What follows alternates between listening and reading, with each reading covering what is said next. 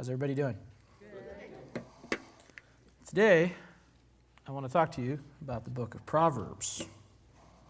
But first, a few facts about myself that you probably already know, uh, many of you. Um, so, I'm married. That's my lovely, lovely wife, Megan. I have two teenage sons over here. Those guys. I have a baby daughter due in less than a month. That's her. I have a job in an office. I teach kids in children's ministry. That's not all of them, and that, actually, that's mostly alumni, but that was the best picture I could find last night. And Vivian is choking Valencia with love. but. and then I, uh, I also sometimes come in here and teach you guys. So, why do I tell you all these things? Well, I, I'm telling you because uh, these are the things I have that I'm responsible for in my life, the things that I need to do on a regular basis. And it's old news to many of you, but uh, I just wanted to talk about them because all of you have things you have to do too. Some of you may be parents or, or spouses, or you have jobs, and there's other things that you might do that I don't do. Um, and we all have things that we have to do. But overarching all these things is to be a follower of Jesus Christ, right? And what I want to talk to you about today is something we all need to do these things. And what we all need is wisdom. Now, what is wisdom? Wisdom, according to the Life Application Study Bible, says knowledge is good, but a vast difference stands between knowledge, having the facts, and wisdom, applying the facts to life. So when we know things, that's knowledge, and when we use those things that we know to make good decisions, that's wisdom. Where can we find wisdom? I've got a few ideas. Yoda? Perhaps. Gandalf. Mr. Miyagi. These are all very wise characters, and certainly they must have some kind of wisdom that people are looking for because there are whole websites devoted to quotes from them. But that's not what I'm here to talk about today. How about in the world around us? Is there wisdom to be found there? No. I'm sorry to say that there's not a lot of wisdom to be found in People magazine or any of those other magazines you see at the grocery store. Where we need to find our wisdom is from God. Because the world around us chases after folly day after day after day, more and more. But in God's Word, we can find wisdom. From cover to cover of the Bible, you'll find wisdom. But today I want to talk about a book that makes wisdom the main focus, and that's Proverbs. So if you'll all turn with me to Proverbs chapter 1. Before we start reading there, a little background information. Proverbs is a book filled with wisdom that's still applicable to our lives today. Much of it was written by Solomon, the third king of Israel. He's David's son. And some other writers also contributed some of the, the Proverbs. Many of you know how Solomon acquired his wisdom. In 1 Kings chapter 3, after Solomon had been crowned as king, God appeared to him in a dream and asked him, told, uh, gave him the opportunity to ask for anything he wanted. And he would give it to him. Solomon said that he needed a discerning heart in order to rule over God's people and to distinguish between right and wrong. In other words, he asked for wisdom. And God said to him, since you have asked for this, and not for long life or wealth for yourself, nor have asked for the death of your enemies, but for discernment in administering justice, I will do what you have asked. I will give you a wise and discerning heart, so that there will never have been anyone like you, nor will there ever be. Moreover, I will give you what you have not asked for, both riches and honor, so that in your lifetime you will have no equal among kings. That's a pretty awesome promise from God for Solomon. He granted his request and made him so wise that he gained a reputation from faraway countries as being the wisest man in the world. And people came to see him to ask for quest- answers to their problems. Here in Proverbs, we have a collection of wise things that Solomon and others recorded. And they're short sayings that are intended to be easy to remember. They're one of the five books of poetry in the Bible, in the middle there. What are Proverbs for? What do we use them for? Solomon was kind enough to spell that all out here in the beginning of chapter 1. The Proverbs of Solomon, son of David, king of Israel, for gaining wisdom and instruction, for understanding words of insight, for receiving instruction in prudent behavior, doing what is right and just and fair, for giving prudence to those who are simple, knowledge and discretion to the young. Let the wise listen and add to their learning, and let the discerning get guidance, for understanding proverbs and parables and sayings and riddles of the wise. That sounds like a lot of benefits for us that Proverbs has to offer. I want to have wisdom, understanding, discernment. I want to know what's right and just and fair. And I want to act prudently. And being prudent just means acting with and showing care to, with thought towards the future. That's what God wants me to do. And if I'm a follower of Jesus, these are things that I should be growing in. I should be growing in this wisdom. Here in Proverbs, we have instructions to guide us in that. What will wisdom do for us? Well, in chapter 2, we can see more. Starting in verse 6 For the Lord gives wisdom, and from his mouth come knowledge and understanding. He holds victory in store for the upright. He is a shield to those whose walk is blameless, for he guards the course of the just and protects the way of his faithful ones. Then you will understand what is right and just and fair, every good path. For wisdom will enter your heart, and knowledge will be pleasant to your soul. Discretion will protect you, and understanding will guard you. What I see very clearly in those verses is that the Lord's protection is on us when we apply His wisdom to our lives. Just following His instructions alone will give us a safer life, won't it? If we just do what, what God tells us to do, He always has good instructions to keep us safe and out of trouble. But on top of that, the Lord Himself will be our shield and give us victory. That's just another benefit of obtaining God's wisdom rather than the world's. Now, there are 31 chapters of Proverbs covering many different topics. Even within each chapter, there are many different topics. I read a chapter of Proverbs every morning, and I know a lot of other believers who do the same thing too. It wasn't my idea, I got it from someone else. And uh, 31 chapters makes it very convenient to read through the whole book every month. If it's a 30 day month, you just don't get to hear about wives of noble character, unless you want to read two chapters. But if you go down that path, then on February 28th, you got to get up real early and read four chapters. So, as with so many subjects to cover uh, in each chapter, you can find something new every month that speaks to you right where you're at, which is true of the whole Bible. But, uh, you know, I'll read something today, September 17th, and uh, it'll mean something to what I'm doing this week. And then October 17th, you know, when I, Lord willing, have a brandy new baby, I might read something entirely different in Proverbs 17. It can really come in handy to memorize Proverbs, and when you read them every month, then you start to remember them. They start to come to your mind easier. One that I like to keep uh, in the back of my mind when my wife teases me about how my hair is slowly starting to turn gray is Proverbs 20 29. The glory of young men is their strength, gray hair, the splendor of the old. I wonder when Solomon wrote that one. Later in his life, perhaps? I, am kind of in between. I still have some of my young man's strength. I'm getting started on my old man's splendor. I keep all that in my head, though. If I said that to my wife, she'd laugh at me. Even harder there are actually two different verses in Proverbs that talk about how great gray hair is. And as amusing and enlightening as a whole sermon about that would be, about talking about how great gray hair is, um, I'm not going to do that today to you. be very useful to my wife, she could, but she's not here today. So, as in any other book in the Bible, when God repeats himself, it's worth listening, isn't it? So, what I want to talk to you about today is recurring topics in Proverbs. Now, keep in mind that this isn't a comprehensive list. Um, there are a lot of things in Proverbs, and I, I want to get you all down to that potluck on time. So, uh, these are the main ones that I came upon when I was getting ready for this. Fear the Lord, have humility, be self controlled, especially with our words, be honest, be diligent in our work, and be generous. I've got one last one to add. Maybe you can guess it, but we'll save that one for the end.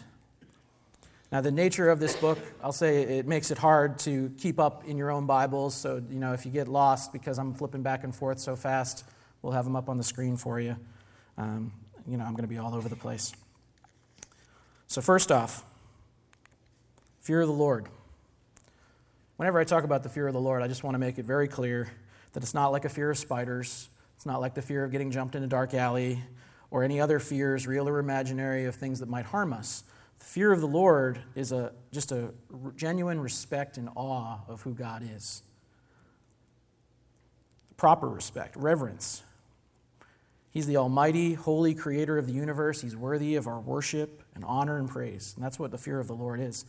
Proverbs 9, verse 10 tells us the fear of the Lord is the beginning of wisdom, and knowledge of the Holy One is understanding. So, this is where wisdom begins with having a respect for God and who He is, having a sense of how great, awesome, and powerful God is. Without recognizing this first, we're never going to pay enough attention to what God's Word has to say to us to get the rest. Back in chapter 1, verse 7 is a similar verse. The fear of the Lord is the beginning of knowledge, but fools despise wisdom and discipline. So until we have the fear of the Lord, we're stuck in our natural state of foolishness. That's how we're born, foolish. And we fall back into that all the time. The fear of the Lord is both the beginning of wisdom and the beginning of knowledge. So it's the first thing we need to know is to fear the Lord, and then the first thing we need to do is to apply that fear of the Lord to our lives. To live in worship and service to Him. What else do we see about the fear of the Lord? In chapter 14, verse 27, we see, He who fears the Lord has a secure fortress, and for his children it will be a refuge. The fear of the Lord is a fountain of life, turning a man from the snares of death. It's the fear of the Lord that protects us by keeping us from bad choices that could bring us harm. It's the fear of the Lord that leads us to turn to Jesus for our salvation. In our human minds, we can't truly grasp how great and how awesome how holy God is, but when we even get a, a, a sense, a, a, bit of a sense of how great and holy God is, we see that we need a Savior. Amen. We see that we can't meet God's holy standard, and we see that only Jesus can save us. In our own flesh, we can't do any of these things. We need the Holy Spirit inside of us to live a life that matches up with what God's Word says. Jesus lived a perfect life and gave it up on the cross so that we could have that. So, the fear of the Lord, wisdom starts there. Following all of these other instructions that we're going to talk about will be a natural response to that. The next one is humility. Proverbs teaches the value of humility hand in hand with the dangers of pride. And part of the Hebrew poetic form that much of Proverbs is written in deals with not rhyming words, but almost like rhyming ideas ideas that contrast each other within the same verses. So we have these pairs of things that are opposite of each other. Pride and humility is one of them. We'll see that in each of these verses, like Proverbs 11, 2, where it says, When pride comes, then comes disgrace, but with humility comes wisdom. Chapter 16, verses 18 and 19, pride goes before destruction, a haughty, haughty spirit before a fall. Sorry. Better to be lowly in spirit and among the oppressed than to share plunder with the proud. In chapter 29, verse 23, a man's pride brings him low, but a man of lowly spirit gains honor. I could go on, but, and there are even more than that. But you get the idea. Pride is not only bad, it's dangerous, and humility is of great value.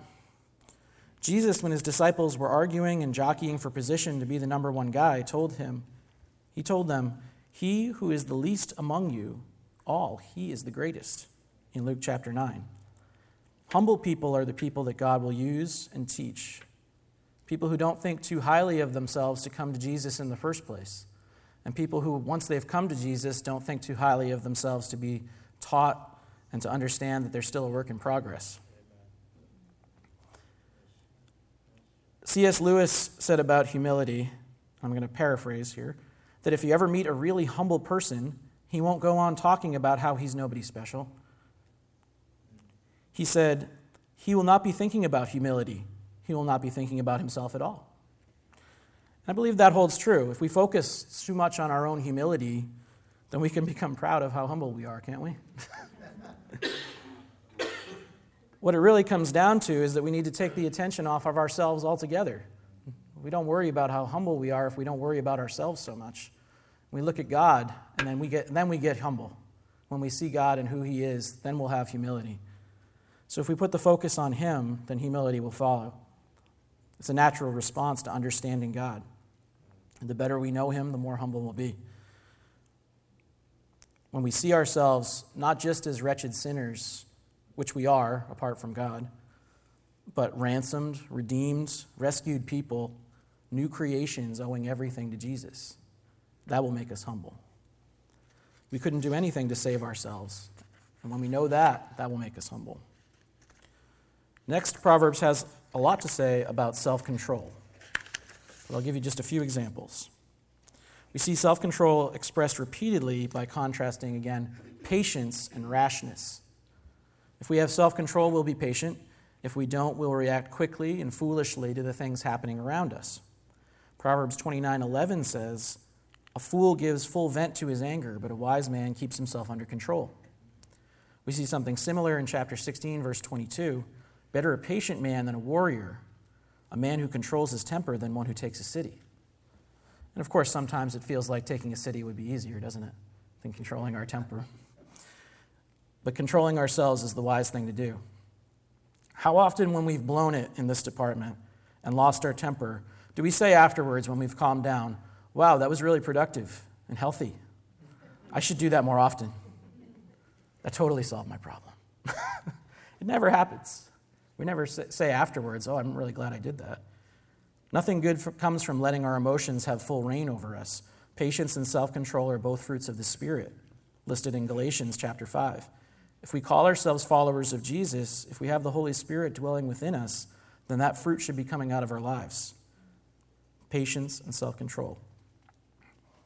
Now, a sin mentioned repeatedly in Proverbs is adultery, and this falls under self control as well. Solomon gave special emphasis to this when addressing his son because he knew that the consequences of stepping into this snare are terrible.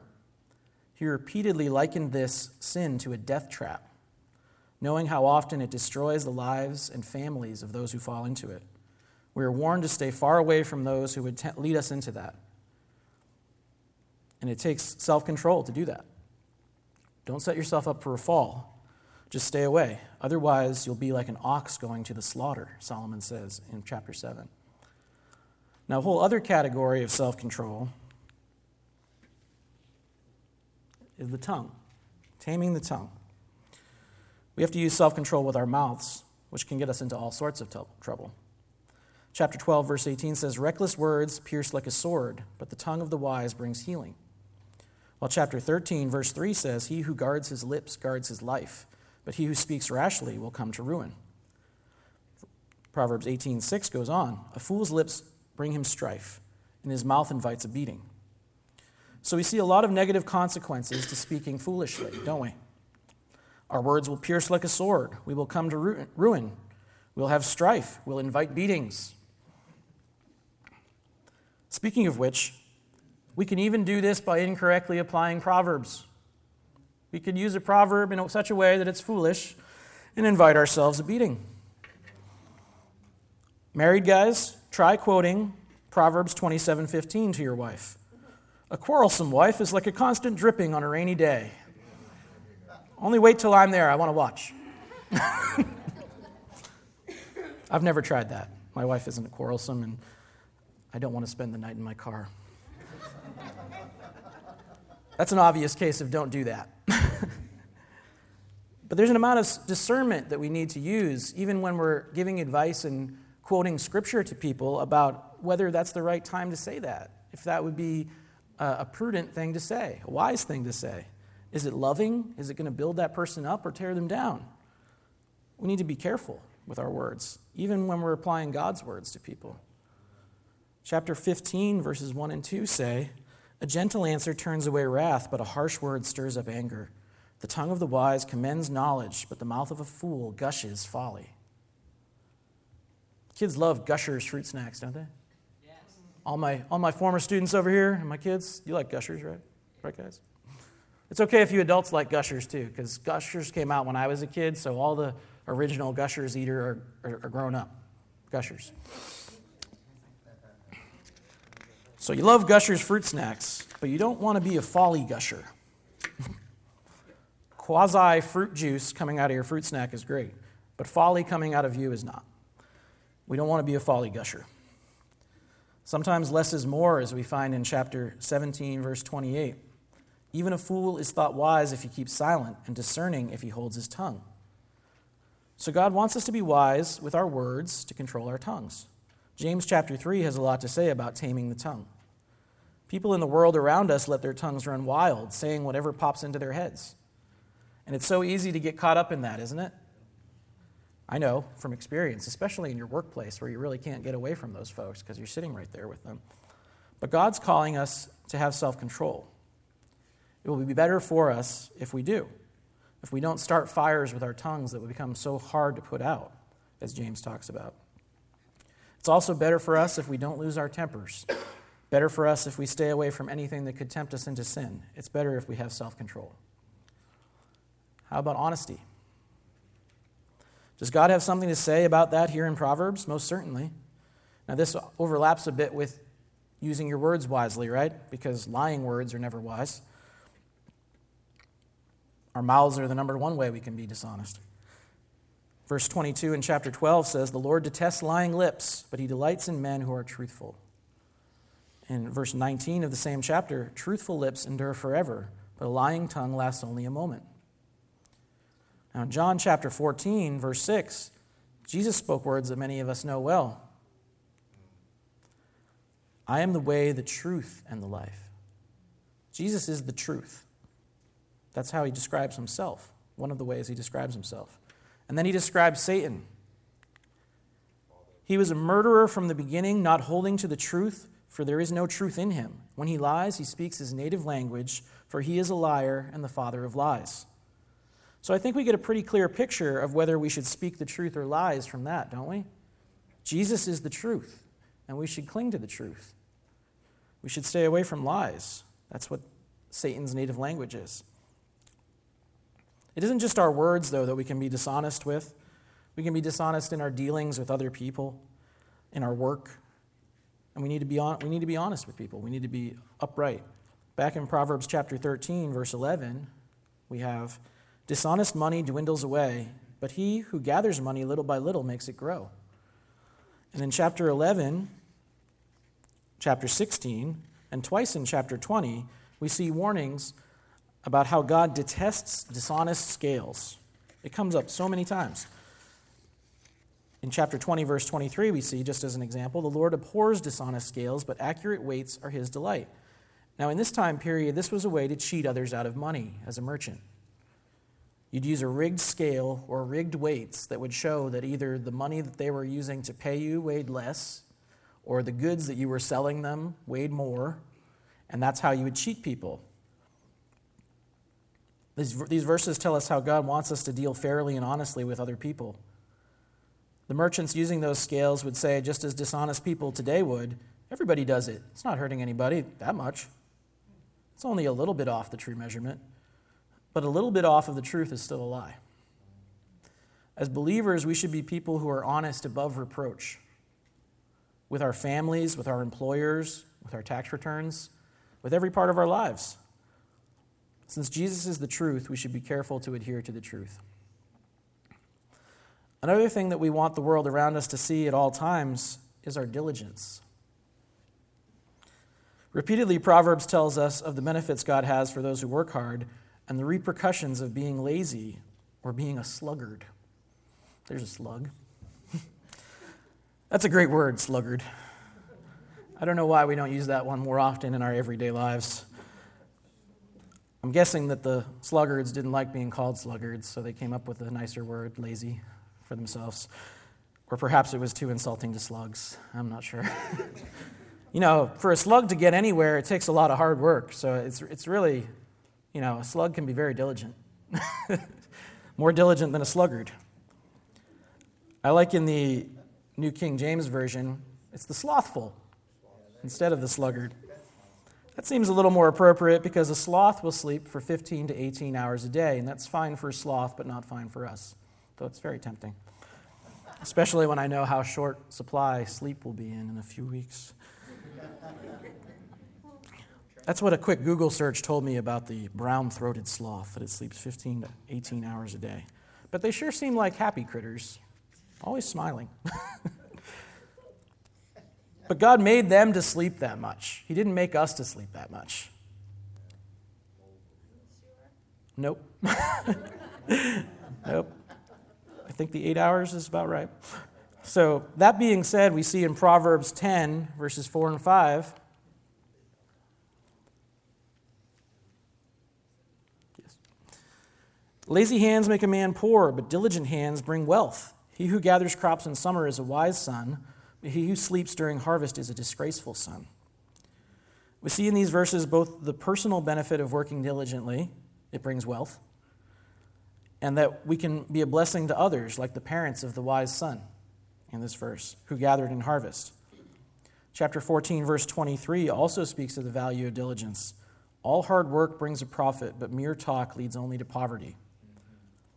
Chapter 12, verse 24 shows an even greater difference between these two types of people.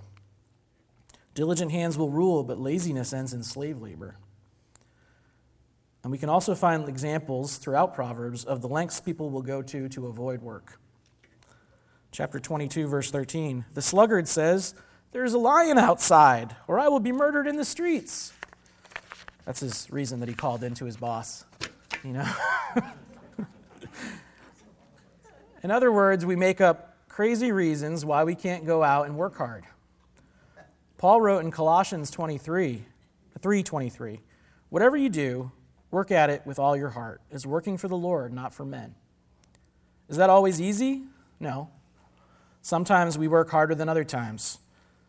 I like to think that I work fairly hard at my job. As you can see from the picture I showed you of my desk, it's kind of a fast paced world of excitement over there. But sometimes it does get a little tiring punching out on those keys, you know. so, but I try to stay diligent. I know it's part of my witness to others around me that I work hard. Even in the Garden of Eden, before the fall, God had work for Adam to do taking care of it because work is good for us. Now it became harder because of the fall, it became toilsome labor.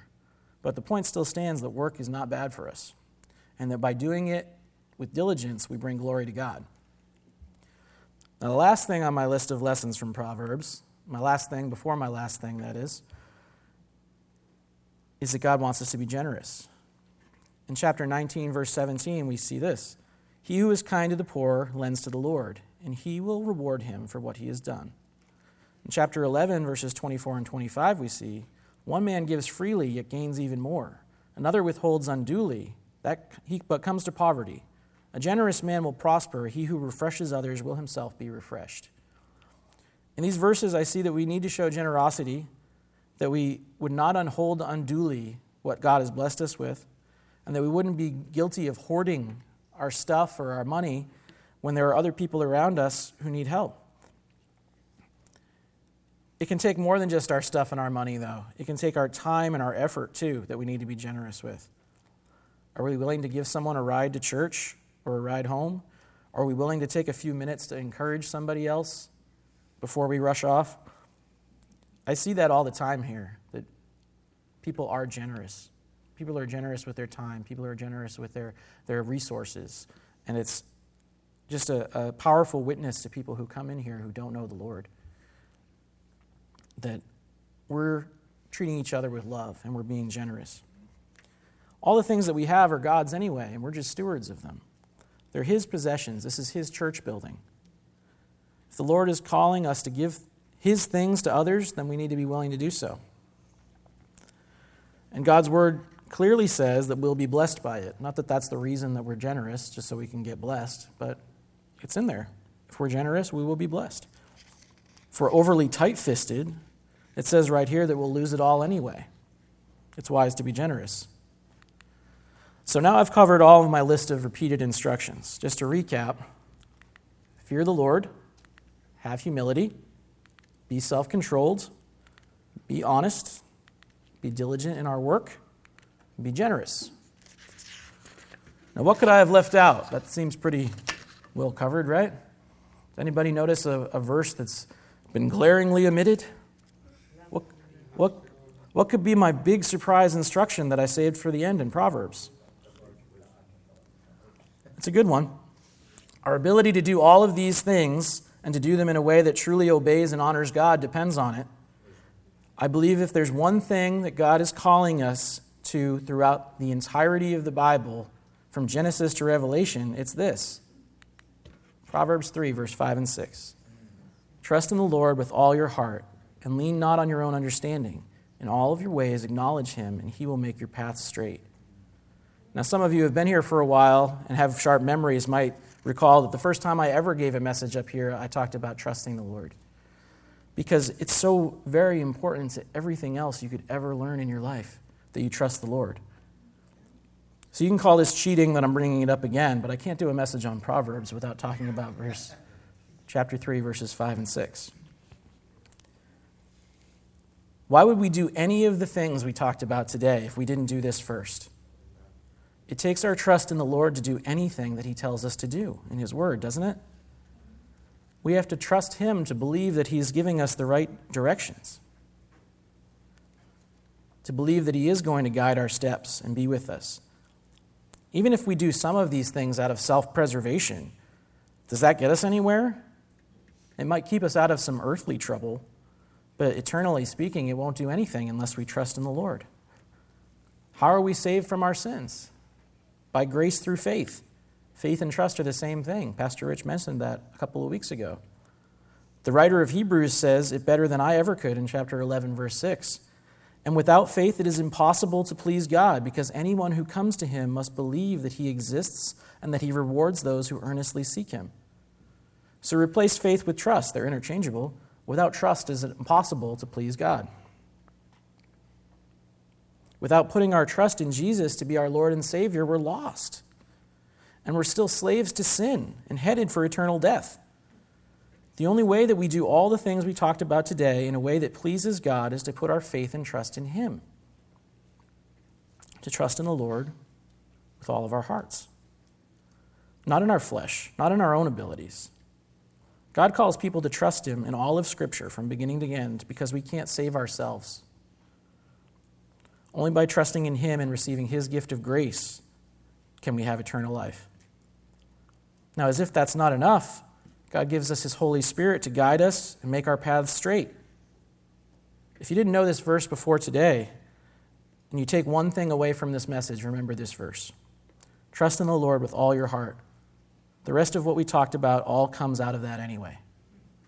Once we have the Holy Spirit within us, we'll be guided to do all of the things we studied in Proverbs. We covered a lot of wisdom today, but this is the wisest thing I could ever tell anyone to do to trust the Lord. And maybe you've never put your trust in Jesus. Whether you're sitting here today in this room or you found, somehow found us on YouTube, it's a good time to put your trust in the Lord. It's a good time to receive everlasting life and forgiveness of your sins, to receive the Holy Spirit to guide you and keep your path straight. We're going to pray in a minute, and all you need to do is pray along and ask Him. There's nothing we can do on our own. We need to trust Him and what He did for us on the cross in order to be saved. We need to believe in Him and receive these instructions that we looked at in Proverbs. You can pray too those of you who are already believers, along with me, that God would help you apply this wisdom to your life and by His Holy Spirit would help you to do the things that He's calling all of us to do. So let's pray together. Dear Lord, we do just thank you that you've given us these instructions on how to live our lives for you. We thank you for all the things that you've taught us through Proverbs and that they're intended to bless and benefit us both here in this life and into eternity. We thank you for the cross, Jesus, where you paid for our sins and rescued us from sin and death, so that all we need to do is put our trust in you to receive your salvation. We pray, Lord, that you would forgive us for all the ways we've fallen short in these things and wash us clean again. We pray that you would help us by your Holy Spirit to live our lives by faith and to do the things that your word tells us to do, to be wise and discerning, to be prudent to follow what your word says. We pray that you would especially help us with the things that we struggle with, that you would strengthen us to follow you. And if you don't know the Lord as your Savior, I pray that you would come and know him now. If that's you and you want to receive salvation, just pray like this Lord Jesus, I know that I'm a sinner. I know that I'm lost apart from you and that I need a Savior. I believe that you died on the cross for me and rose again to show that you truly are God the Son and that my debt of sin is paid in full by you. I put my trust in you with all of my heart to be my Lord and Savior now. I want to follow you and live my life for you, your way. And it's in Jesus' name we pray. Amen.